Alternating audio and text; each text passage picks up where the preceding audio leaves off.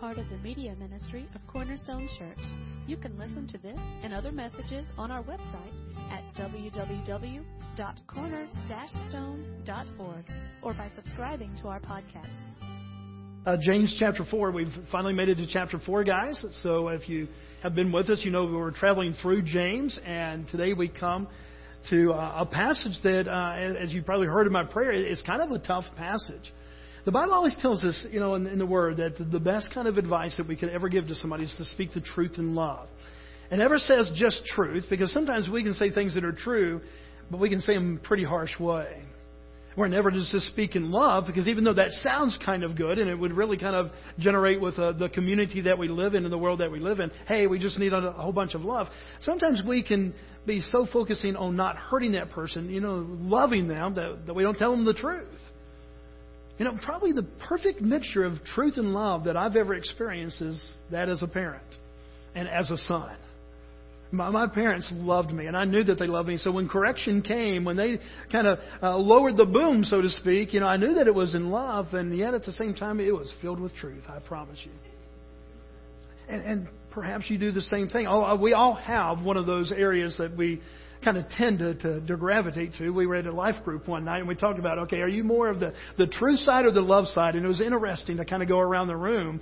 And uh, we, it was almost predictable. Every one of us, it could be seen in our personalities. Man, I am a truth person. I'm a love person. And yet God says, okay, it's this truth in love that brings about that balance that is needed. And that's what James does today. It's going to seem a little bit harsh.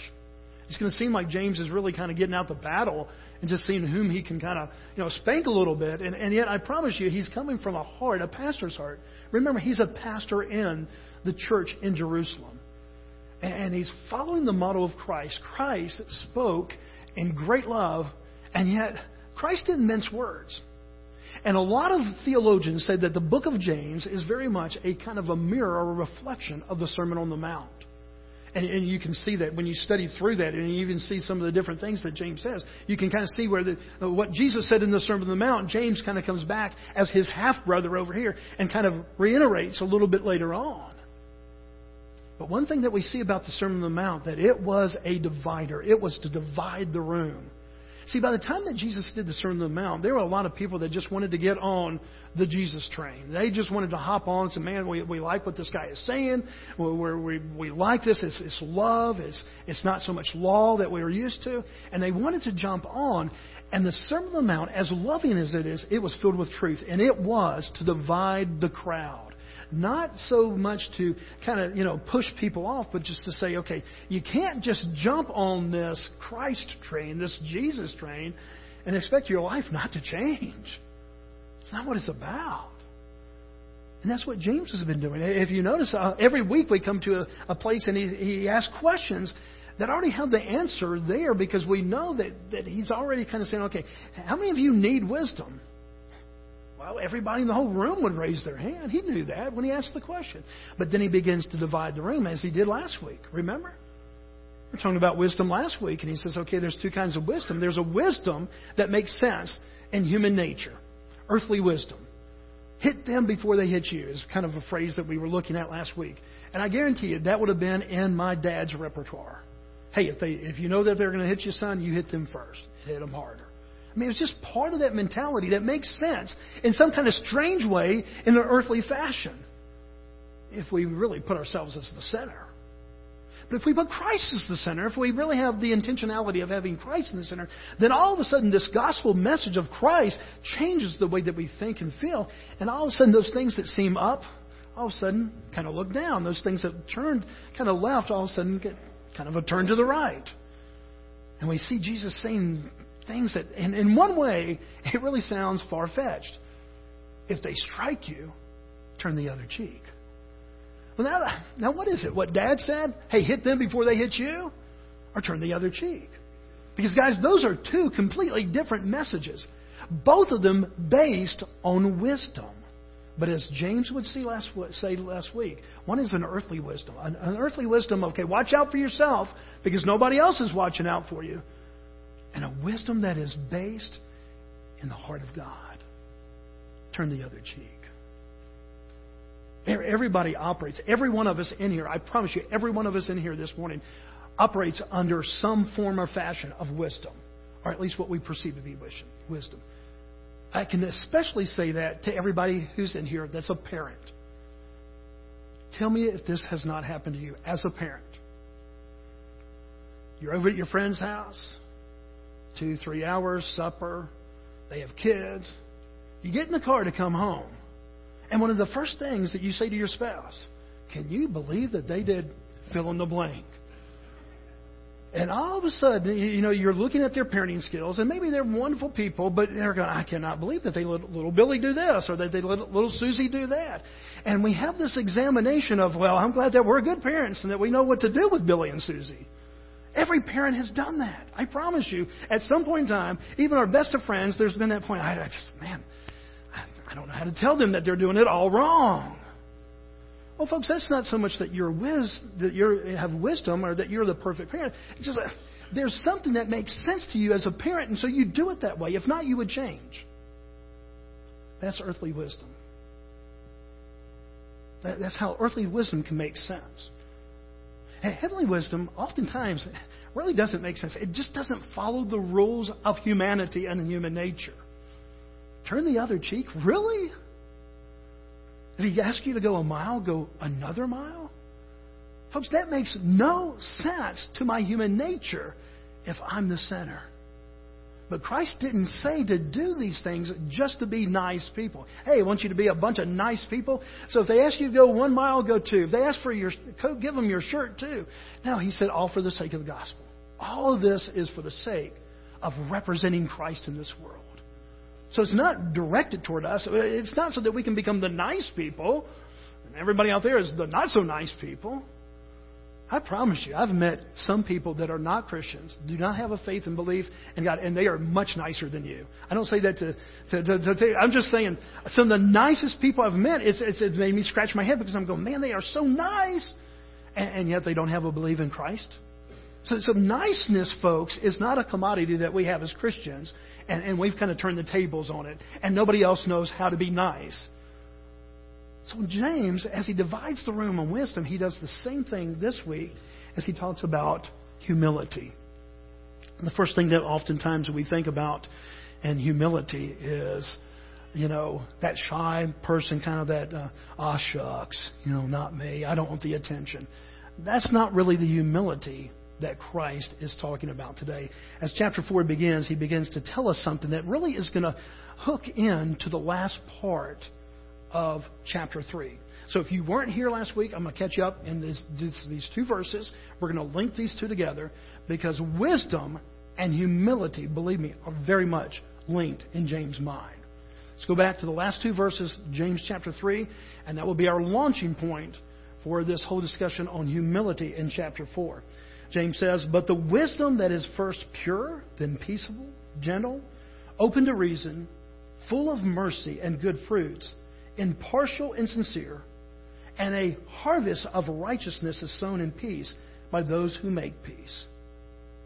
He says, okay, you want to know what heavenly wisdom looks like? Here's what it looks like.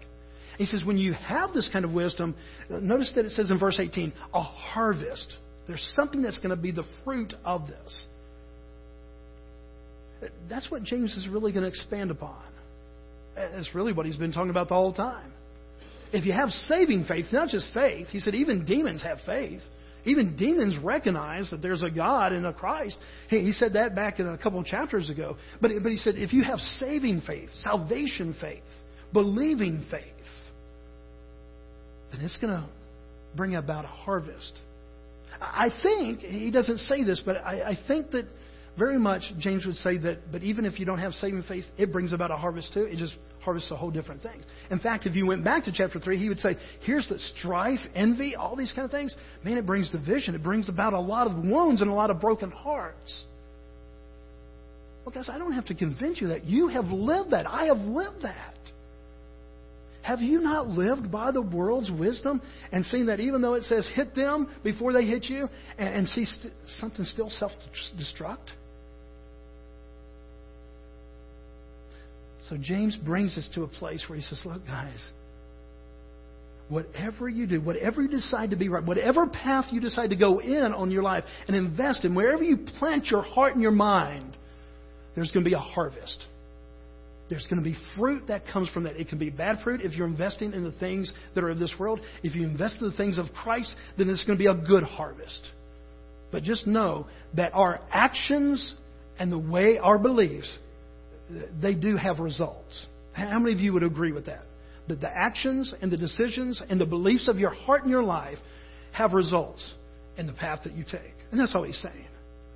But it's very important for us to realize that because we live in a world and, and day and a society, folks, that want to separate responsibility with actions. Oh, you can do whatever you want. Oh, well, I'm not responsible. Somebody else is responsible. In fact, my parents are responsible because if I was raised right, they would have loved me and encouraged me a little bit more, then I probably wouldn't have done that. It's always somebody else's fault. And we live in a world that loves, more than I believe any time that I've ever seen, victimization. And you know who loves victimization even more than this world? Satan does. If he can get you into victimization, feeling like a victim, oh, woe is me, he can talk to you about anything else. Well, then it doesn't really matter that I go do this or do that. Because I'm just a victim here. The world owes me.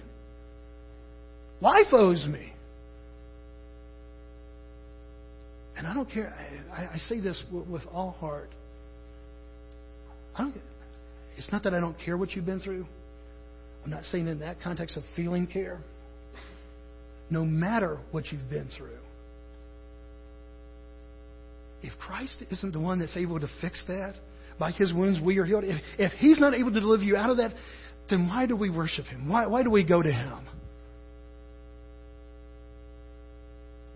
The fact that Christ died for us in our place, victory over sin, raises every one of us out of that victimization now into a life with God.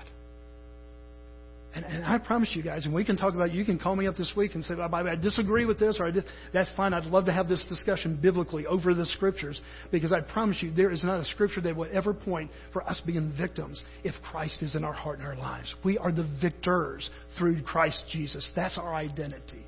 Not victims, victors. Well, that's where he goes with this. And so look what he says in verses 1 through 3. What causes quarrels and causes fights among you?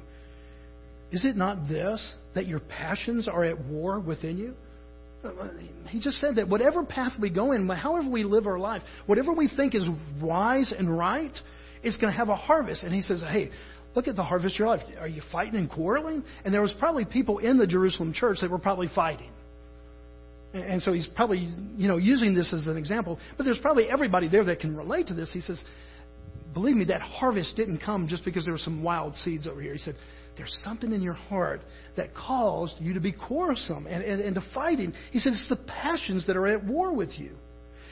Verse 2, you desire and do not have, so you murder. Now, I don't know that anybody in the in First Baptist Church of Jerusalem had actually murdered somebody. I, I think he's talking here more like that there were more murdering relationships and murdering very much uh, marriages and families and different things like that. That is talking in a figurative way. Hey, man, when you bring hate in and you don't bring, you know, this wisdom of God, all those qualities that we saw in chapter three, he said it brings division and it brings death.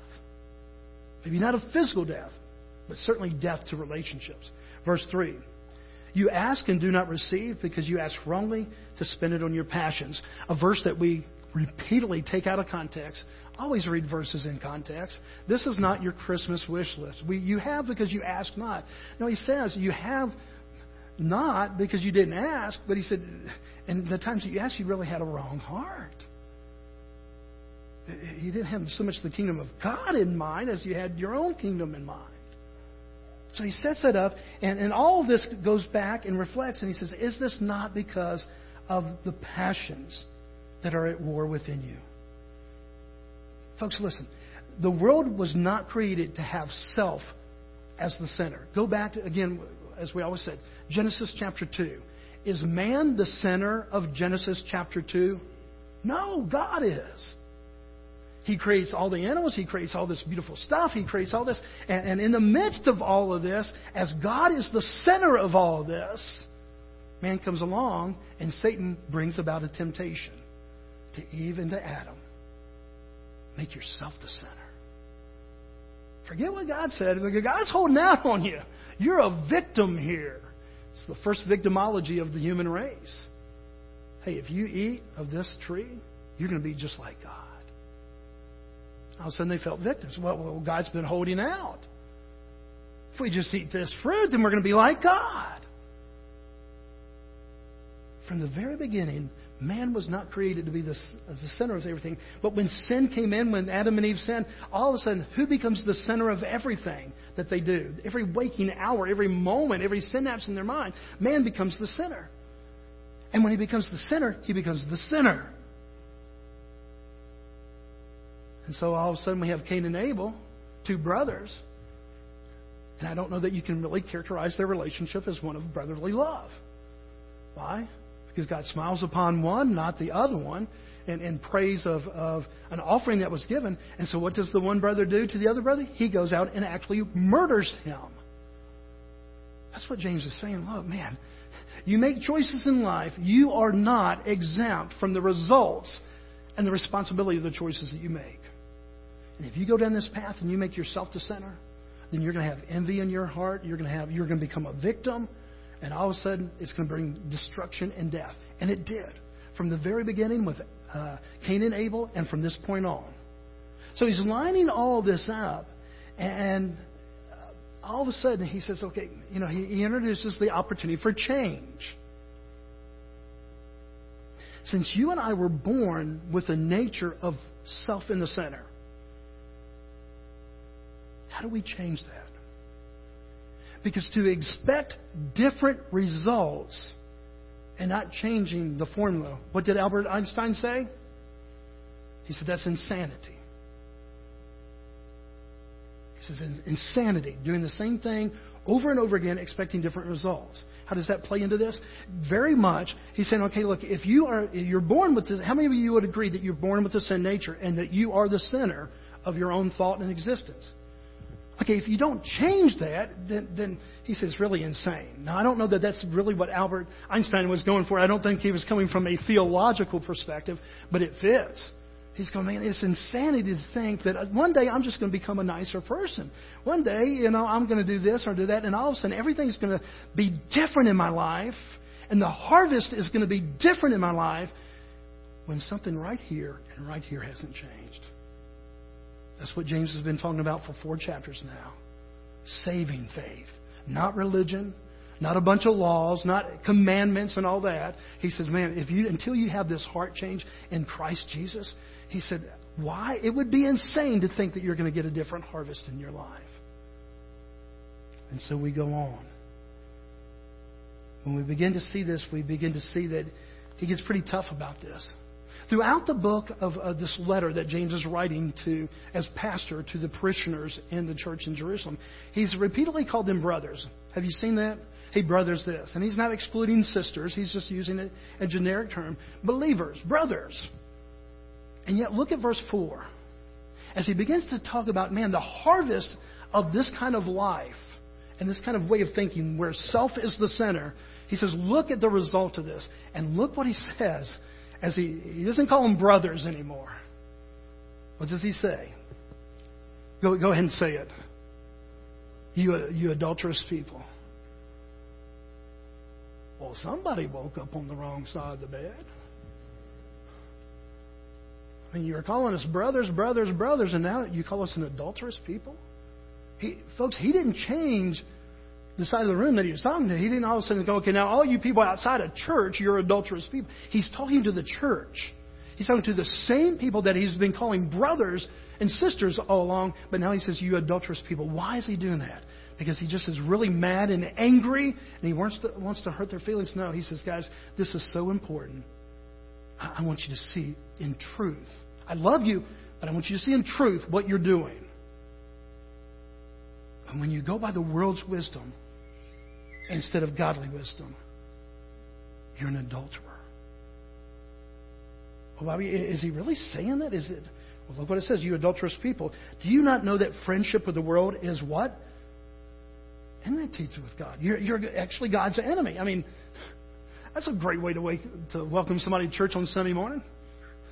Hey, welcome. We're just a whole bunch of God's enemies here, and but we decided we were going to gather together and sing a couple songs, take up an offering. He said he's talking to the church, and he said, "Okay, you adulterous people, do you not know that when you're a friend with the world, that you're actually at that time an enemy of God, an enemy against the things of God?" Folks, he's not saying you can lose your salvation. That is secure in Christ Jesus. But he says your actions. And when those actions come about, what do actions bring? A harvest. And so when you do think like this, you, you can be. I trusted Christ when I was 12 years old.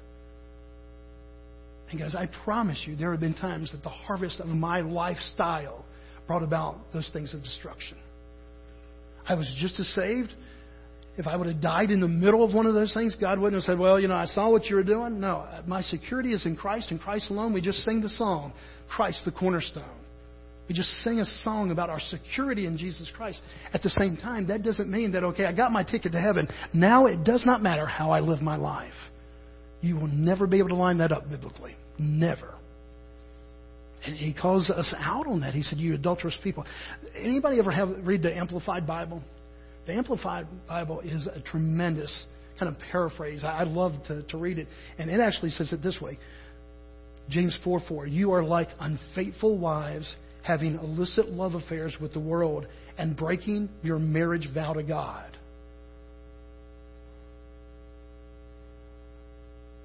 Wow. The Phillips translation. I love the Phillips translation. Another great translation. This is what he says. You're like unfaithful wives, flirting with the glamour of this world and never realizing that to be the world's lover means becoming the enemy of God. Tell us what you really think, James. Because this is kind of a gray area. We don't know what you, you know. No, he's being so black and white. He says, guys, when you act like this, realize here's a harvest. You don't lose your salvation. You're secure in Christ Jesus, but you can't live life however you want to and expect a harvest of righteousness. You put yourself in the center, and your marriage will begin to suffer the effects of that.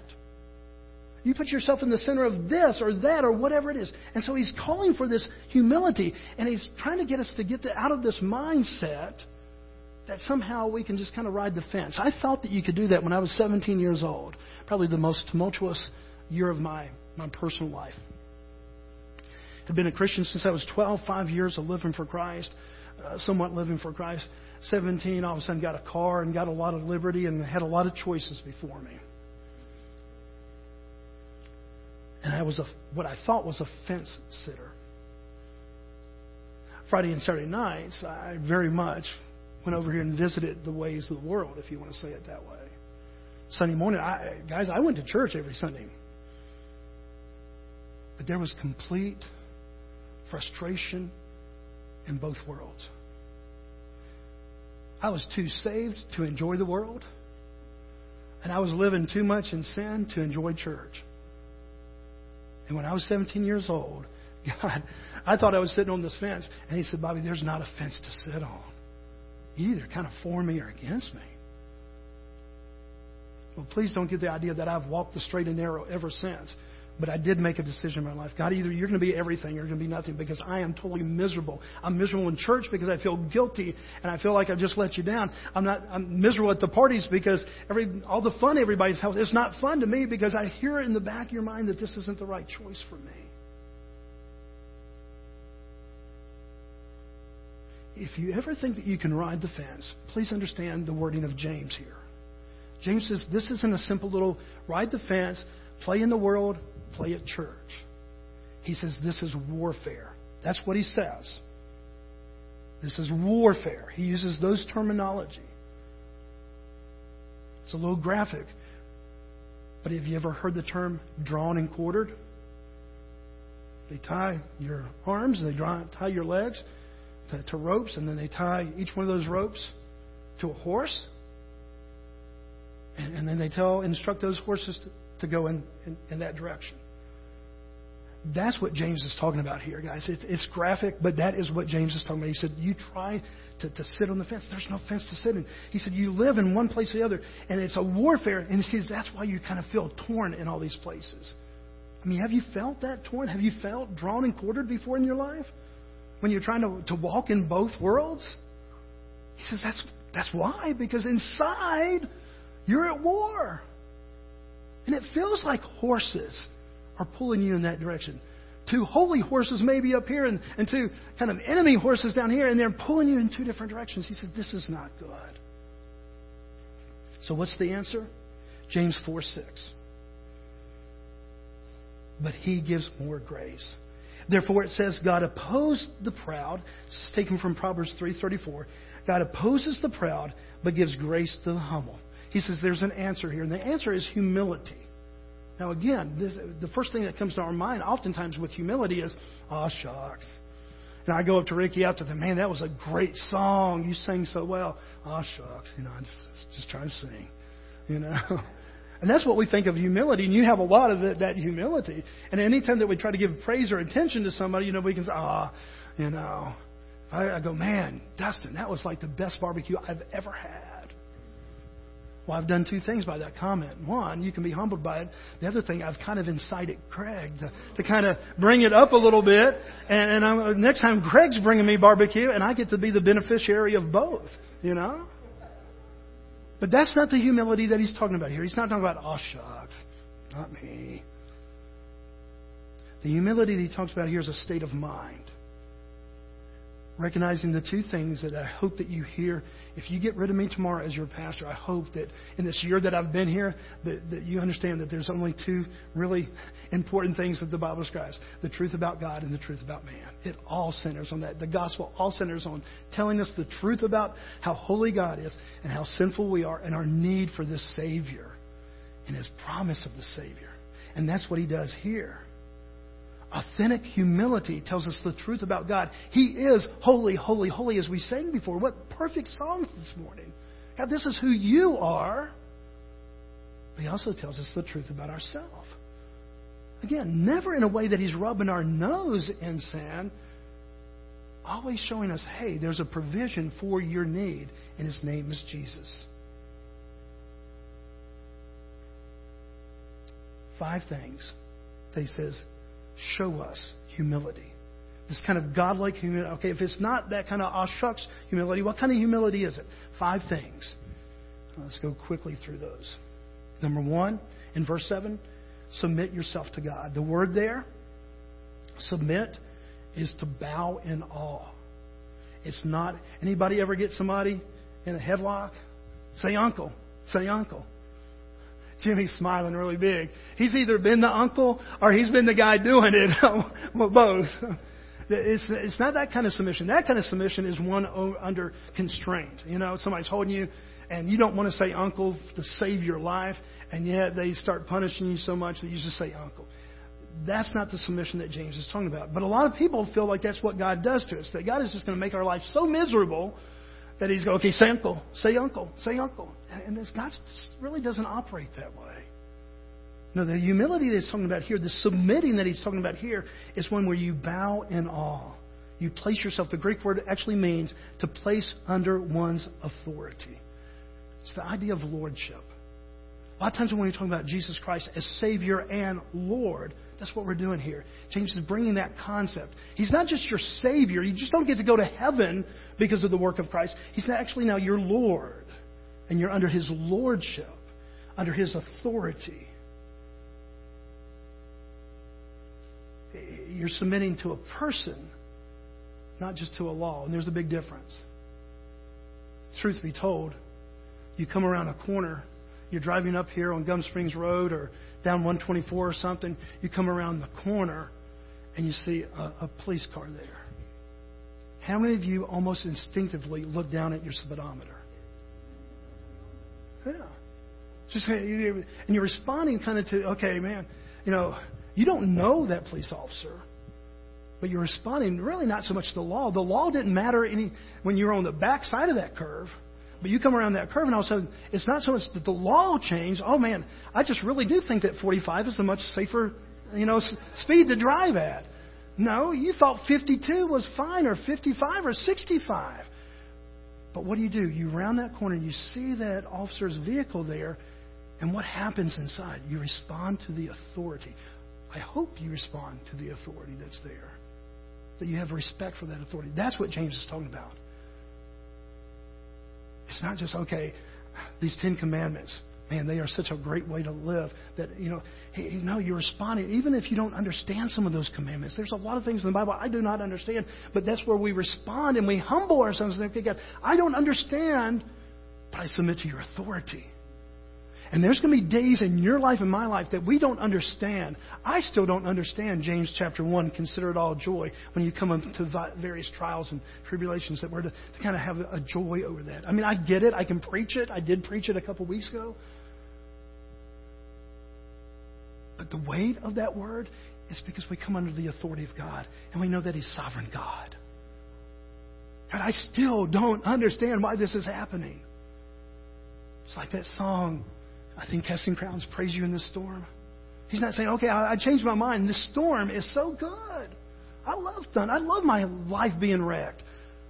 No, he says, no, I come under the authority of knowing that you're God. You're awesome God. You're a you're sovereign God, and I can trust you. And that's why I can have joy. Not in the circumstances, but in you, God. And so I humbly come and I submit myself to you. There was a famous Puritan, Richard Baxter. If you've ever read any of his stuff, he's great stuff. Um, a Puritan. And here's, here was his dying prayer Lord, what thou will, where thou will, when thou will. I, I can't say that I prayed that this morning when I got up. Isn't that a great prayer? Submission. He's just submitting. He's just saying, okay, I submit myself to you. The number two thing, he says, resist the devil. Verse 7, the de- definition to submit to God auto- automatically results in this. You can't have one without the other. These are, uh, this is the same side, uh, same point, two different sides. When you submit to God, you will resist the devil. Do you understand how that works? When you resist the devil, you're submitting to God, to the authority of God. It's like being faithful to your spouse results in resisting every form of unfaithfulness. I've dealt with a lot of guys over the years. I said, well, you know, I'm not as bad as some of the guys. Some guys go do this. I said, go tell and explain that to your wife. I'm serious, guys. We shade it. Here's white. Here, here's black, and we have. I don't want to say Fifty Shades of Gray because that brings up a whole different thing. A hundred shades of gray, you know, and, and we. And I promise you, my wife, black, white. That was faithful. That was unfaithful. That's what James is saying. He's not trying to just play hardball. He's not trying to be a mean person. He's not trying to just make everybody mad at him. He says, guys, when you submit to God, you're going to resist the devil. And when you resist the devil, you're submitting to the authority of God. Just realize that there's no fence to sit on here. And what happens? He says resist the devil, and he will flee from you. This is where the grace in verse 6 comes racing in.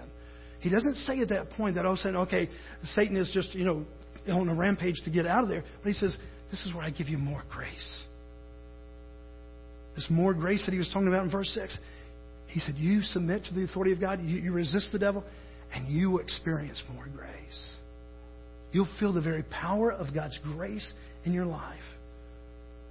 This is not God leaving you up to your own devices. Navy SEAL training, you know what they do? They fly you, they put you in a helicopter, a Navy SEAL. And they take you out in the Pacific Ocean. And I think it's about like 20 miles out. It's not like, okay, you can still see land. They take you out to where you cannot see anything but ocean. And they drop you and they said, okay, hope you can get back. That's not what God does. He doesn't, uh, okay, man, you want to be a Christian? You want to be a strong Christian? You want to be like a superhuman Christian? I'm going to take you out there to this barren wasteland. I'm just going to drop you out. Hope you get back. No, in verse 6, he already said, Man, you submit to my authority, you will start naturally resisting the devil. When you do that, I will give you grace upon grace upon grace. I will fortify you in your fight. Third thing, draw near to God. Verse 8 Draw near to God, and He will draw near to you. In one way, it sounds like He's saying, okay, we make the first move. No, to even have a mind of Christ, to even to have opportunity to know God, God made the first move, okay? You're not making the first move in it. But there is a principle in place here when he says, okay, now that God has opened your eyes to the gospel and to the things of God, now draw near to that and know that God will draw near to you. It's a way of saying very much that throughout the day, I choose you. When we wake up first thing in the morning, by default, who is the center of our life? All the real people in here. Me by default, you know, just when I wake up, I still have this old human nature. And by default, first thing in the morning when I wake up, just my default is somehow, even if I ended the night before on prayer, by the time I have slept over the night, when I wake up, by default, I am back to where I am the center. But you know what? The first thing I can choose to do that morning? Draw near to God. I can make that active choice in my life. Man, God, I'm going to draw near to you, and I submit myself to your authority this very moment. I can keep on doing that throughout the day. That's what he's talking about. Draw near to God. Number four, moving along quickly. Verse 8, at the end of that, he says, Cleanse your hands, you sinners, and purify your hearts, you double minded. Again, some other really nice words there. He's not playing around with this, guys.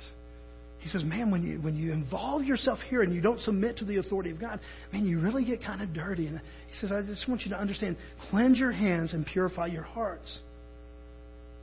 The command is both external and internal. Clean your hands, external. Purify your hearts, internal. He says, when you're fighting this war, understand it is the, the things that you're doing in this world, but it's also a matter of the heart. He always brings it back to the heart. He said, purify your hands, external, purify your hearts, internal. And he makes this distinction. And this is where he begins to look like. Uh, and he uses that term that he used back in chapter 1. He said, you, When you don't do this, you're double minded. You say you're one thing, but you're actually acting like another. Number five. This is what I want to leave us with. He said, You need to mourn over sin. Look at verse 9. Be wretched and mourn and weep. Let your laughter be turned to mourning and your joy to gloom. I told Ricky this morning, I said, Ricky, you're in, you're in the sermon this morning. Said, that, that's the verse I want you to turn into a praise song right there. And isn't that discouraging? I mean, in one way, doesn't that just seem like very defeating? I mean, how many times have you heard somebody said, okay, he's going to turn your crying into laughter? We like that verse. You go back to Lamentations. Hey, your joy is going to come when? In the morning. All right. He's not saying for us to go around with a sad face. What he's talking about, again, he's addressing people that are in the midst of taking this wisdom of the earth, self centeredness. And they've taken this path where they've put them as the center. And he said, I, I want you to repent of that. You remember that word, repent? He said, I want you to change from this. And he said, because I, I want you to mourn and weep over sin. Guys, we live in a world that makes light of sin. And everywhere we see, we, we, we have so much bad news, we have so much evil in this world that our little bit of wickedness doesn't seem that bad. And so what we do, we go around and we kind of play comparison. Okay, I'm bad, but I'm just not that bad. That's not the attitude that Christ is looking for. James says, man, mourn and weep over your sin. He's not saying that to make us feel bad and guilty. He wants us to running to the cross, running to the Savior for our redemption. He says this is where more grace comes in. Man, if you're struggling with this, he says, don't have any joy over it. Call it what it is. Have a change of mind and heart and a change of action. That's the difference between remorse and repentance. Do you know that even a 20 time, you know, a guy being caught 20 times bank robbing has remorse if he gets caught? And often, often it's because he's remorseful that he got caught. Folks, anybody has remorse over sin. You don't have to be a Christian to that. You don't even have to be a good person to have remorse over sin. But to have repentance, that's not just the change of action. The word repentance actually means to change your heart, to change the way you think about that sin. Something that, you know, you say, well, it's not that bad. That you all of a sudden you say, man, this, this is not what God desires for me as his child. And you call it something different. And you mourn and you weep over that. And you don't excuse it away. And you run to the cross. That's how he ends. James 4:10. Humble yourselves before the Lord, and he will exalt you. The word exalt there doesn't mean, okay, you're going to be the uh, special man now, the special lady. No, what he means is, okay, you humble yourself, you bow down before God, and, and you under, don't you remove yourself from being the center of your life, and you put God as center of life. God will start to bless you. I've got to be really careful here because I, I don't want to turn into a TV evangelist and this kind of, okay, you do this for God and God will do this for you. But there is a measure of harvest that he's talking about. Remember, he was talking about harvest? And he says, okay, when you do these things, why would you expect a harvest of blessing? But when you come under me and you love the unlovely, you, you do this that's, that's kind of counter to this world wisdom, but it's godly wisdom. He said, I will bring you a harvest of what? Righteousness. He's not making the connection, okay, you give $100, I'll give you a 1000 back, like the TV evangelist. But what he's saying is, guys, every one of us, every one of us, and, and we'll conclude on this, every one of us this week will decide how we want to live our lives. We'll make decisions every day. And, and the decision that we make the minute our eyes open up in the morning and we get out of bed is who's going to be the center of these next five minutes? Who's going to be the center of this day? Is it going to be me? Is going to be God because He is sovereign, He is holy God. And I humbly, in awe, I bow down before Him. I promise you, if that is your prayer in the morning, I can promise you, I can promise you, you will not get out of your door before Satan comes and tries to see if this, if your promise is valid or not. Amen. I mean, the minute you say, "Man, I just I want to live for God today," I promise you, Satan will come. Okay, we'll see about that. Kid all dressed, ready for school, throws up all over himself. You know, and I said, like, okay, this is gonna be a fun day. You know, little things, big things. Car won't start. Whatever. I mean, just little things that all of a sudden, instead of God being the center of that, that, that whole mindset that you have, that all of a sudden it comes back to this self-centeredness of me, myself, and I. That's the battle that every one of us are on. But understand this: this is not a battle of sitting on the fence and at appropriate times picking this world or that world. He says this is war. And that's why it feels like we've been drawn and quartered sometimes. Because it's real stuff. The promise, the promise is that you don't have to be a victim of this. You can be a victor over this in Christ Jesus. We're going to end with a song of reflection this morning, one of my favorite songs, based out of Isaiah in the Old Testament, the prophecy of the coming Christ. By his wounds we are healed. That's why none of us can go out there and man, you don't know about my life, Bobby. Man, I, I, I have been a victim all my I have been, you know, just beat upon all my life. That may be true in a physical way, emotional way, mental way, but in Christ Jesus. If Christ Jesus is not the answer to that, the hope of that, then we are without hope, folks. But that's not what the New Testament says. It says that in Christ Jesus we have hope, no matter what our background, our own sins, self inflicted, or somebody else inflicted upon us, that you don't have to stay where you are. But that God can take you to a place of victory in your life. By His wounds, we are healed. Let's pray. Father, we love you. We thank you. Father, we thank you that James is uh, not just all cutesy with the word, Father, that it's pretty heavy. That, Father, he does not restrain from saying that uh, the times that we act like a friend to the world, that we're actually being an enemy to you. Because in those moments, we have actually made ourselves the center of our own world and our own thought. So, Father, we thank you that uh, it's kind of a tough sermon, kind of a tough word, but, Father, uh, I know I need to hear it.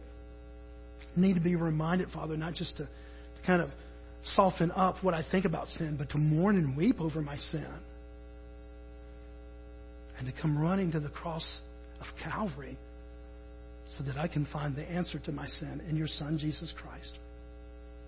Father, He is our hope today.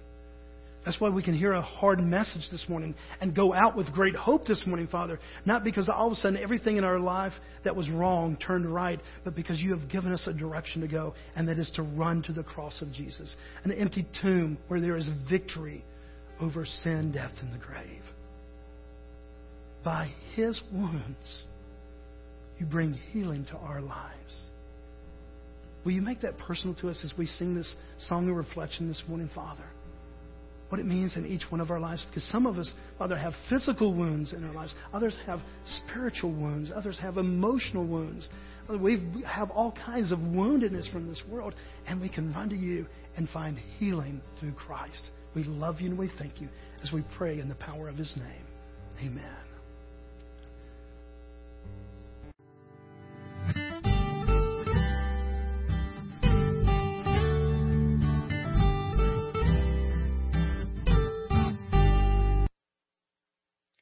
Thank you for listening today. We hope this message was a blessing to you. To learn more about our church or our media ministry, you can visit us online at www.corner-stone.org or find us on Facebook.